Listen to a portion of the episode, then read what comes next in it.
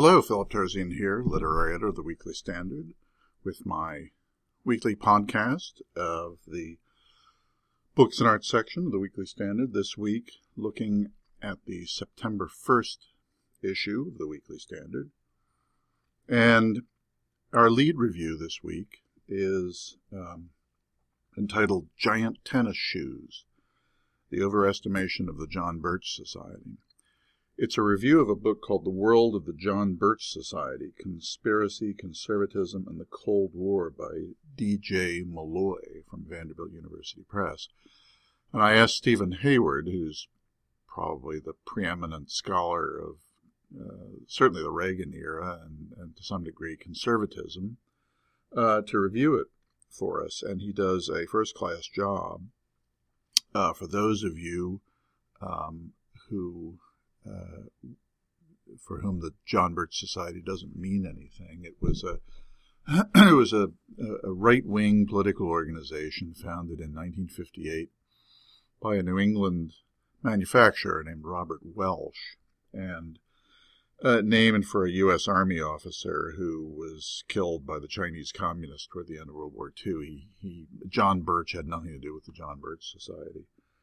Um, but Robert Welch was a very, very uh, right wing conservative.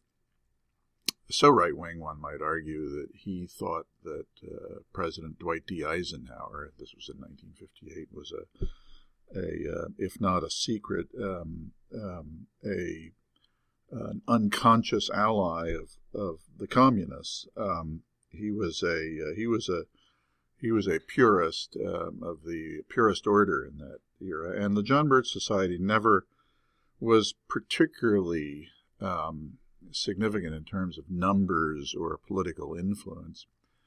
But it was a, uh, a, a segment, a small segment, but a segment, an agitating segment nonetheless of the of the Republican right in that era, and especially it loomed very large in um, the left imagination. Um, liberals of the era were obsessed with the John Birch Society. It penetrated the uh, popular culture. I can remember a very popular song from the Chad Mitchell trio of the early 1960s called the John Birch Society, which was actually funny rather than indignant. But most of the treatment of the John Birch Society in that era um, took it more than seriously. It, it regarded it as the vanguard of the of the Republican future and everything that was wrong with the paranoid right in the United States, very much in accord with the uh, views in the academy of people like Richard Hofstadter at Columbia and Arthur Schlesinger at Harvard and others, who saw in the John Birch Society the the the dangerous wave of, of the right in American society, which to some degree um, found fertile ground in the Barry Goldwater uh, presidential campaign of 1964. Goldwater himself was not a Bircher and had very ambivalent feelings about them, but also felt he really couldn't distance himself from them um, as William F. Buckley in the National Review had done.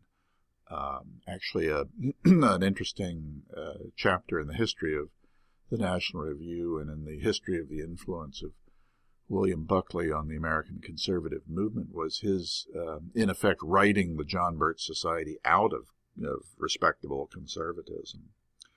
Anyway, the John Birch Society was never quite the colossus that uh, the left imagined it to be. But nevertheless, it's an interesting subject. It was an unquestioned phenomenon and, and still exists, although in vastly truncated form. It really hasn't loomed very large in the American imagination since the mid 60s, even though it does technically exist. And Stephen Hayward, as I expected he would, has given us a very, very thoughtful and even handed and, in my view, fascinating uh, analysis of the of the Birch Society and of this book, which is written by a, a sort of standard issue academic who uh, in in the usual uh, way tends to overestimate the the significance of the John Birch Society. But one might almost argue that Steve Hayward's review is probably all you need to read. But in any case, I strongly urge you to read and enjoy. That is followed by an essay by Barton Swaim, a, an occasional contributor to these pages, on a book called Gwynne's Grammar, The Ultimate Introduction to Grammar and the Writing of Good English by a man named N. M. Gwynne, published by Knopf. I was initially attracted to the book just because I'm always sort of intrigued by um, books on grammar and usage, uh, some of which, like Eats, Shoots, and Leaves, have, have found an unexpected um, uh, resonance in the in the uh, reading, if not book buying public. Some of which, of course, like the Elements of Style by Strunk and White, have a kind of enduring uh, respectability, if not popularity. Um, and Gwynne's grammar is full of um, uh, Mr. Gwynne's uh, singular views on the subject.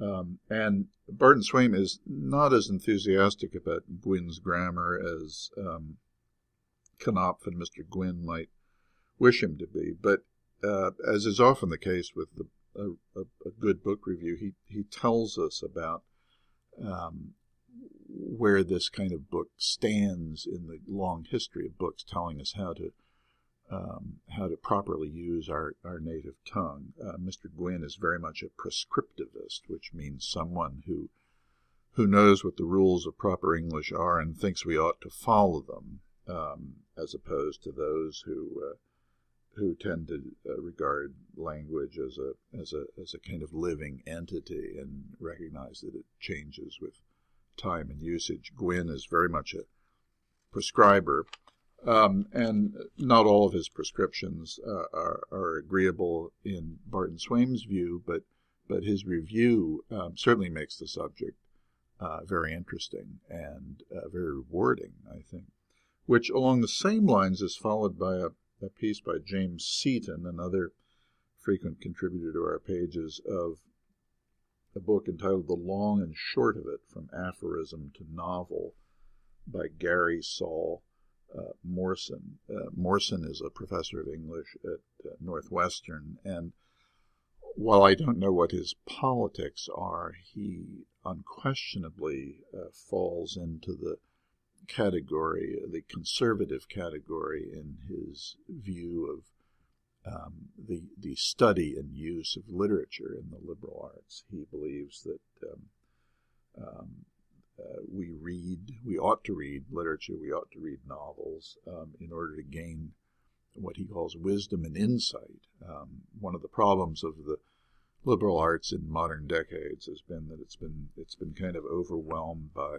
politics and dogmatism, and uh, uh, professors of English tend to uh, fall into certain schools of ideological thought rather than uh, uh, appreciators or uh, analysts or even popularizers of literature. Morrison is very old-fashioned in that regard and this is a, a series of essays along those lines. I think for anybody concerned about the status of the liberal arts in our culture and also how these things are taught in our colleges and universities, which is always an eye opening topic. Um, Morson's book sounds very interesting, and certainly James Seaton's um, review uh, tells us a great deal. Um, uh, on the subject that I found of interest, and I know I suspect you will too. I have a piece by Catherine Lewis, um, uh, a writer here in Washington, on uh, Arvo Pärt, who's a, a Estonian uh, composer um, who not terribly well known in the United States, but is actually one of the most influential and um, uh, popular composers uh, in the world at the moment in terms of performances of his work. And there's something called the Arvo Pärt Project, which uh, straddles Washington and New York, where there have been productions of his uh, symphonic and, and, choral works. Um, and uh, Catherine Lewis does a very good job of. Uh, it's always difficult to render music in in language. It's hard to describe what music sounds you don't it's, it's, difficult to get a sense of what music is like um, from descriptions i've often been very disappointed after reading uh, descriptions of um, music in in all kinds of genres, I, I turn to the actual music itself and find that it's it's um, not quite as um, uh, impressive as it's described. But Catherine Lewis describes Pärt's music in an interesting and useful way. And actually, when I when I repaired to YouTube to sample some of the pieces she talks about, I found that she was pretty good at describing him, and he's well worth listening to. So it might be an introduction to you of a of uh, someone who who probably is a uh, uh, will be regarded as a modern master. Following that are a couple of uh, familiar essays. One starting with Joe Queenan, uh, called "The Hunger Artist." Joe, of course, who who has a tremendous gift for riffing on uh, themes in our society. He takes a number of well-known writers of our time and assumes that before they before they made it big in the lit biz, that, that in order to make ends meet, instead of uh, driving a cab or working at a power plant or uh, teaching uh, in elementary school or some of the other things that novels have tended to do, that they were in the financial um, world um, writing about uh, high yield bonds and uh, writing prospect, corporate prospectuses and things like that. It's it's one of those Joe Queenan essays that sounds um, slightly insane when it's described and is and is difficult to describe in any plausible way. But once you read it, you you will not stop laughing. And that is followed by a, a, a very charming essay by uh, John, John Steinbreder about an interesting phenomenon that I had, I had never heard of, actually. Um, but it's a, a, an annual camp meeting in Texas called the Bloys Camp Meeting, where a large group of, um, not necessarily Texans, but um, people often with Texas roots who meet every summer uh, in a slightly remote part of the state, uh, specifically in a place called Fort Davis, Texas and it's a kind of a, a, a, couple of weeks of a kind of Texas version of Chautauqua, where there's there are religious services, there are lectures, there's music, and the whole, whole thing. The author John Steinbreder um, is actually descended from one of the founders of the Bloys Camp Meeting, which has been going on since the 1880s, and uh, involves each year about 3,000 uh, people, men, women, and children. It's one of those little um, cultural phenomena in, in America that not many people know about, but which have a kind of enduring, hist- uh, a long history and a, and a, kind of enduring value. And it's a very charming description of it, which I, I believe you will find interesting. And and John Podhoretz's uh, uh, movie review this week is of a movie in, entitled Boyhood. Um, directed by Richard Linklater, which ha- doesn't have too many big name uh, stars, except I suppose Ethan Hawke. But the interesting thing about Boyhood, one might say, the gimmick about Boyhood is that it's it's a it's a dozen years in the uh, life of a young boy. Once by coincidence, he's in Texas um, but what's of interest is that it actually was filmed in real time, which is to say, it's it's a project that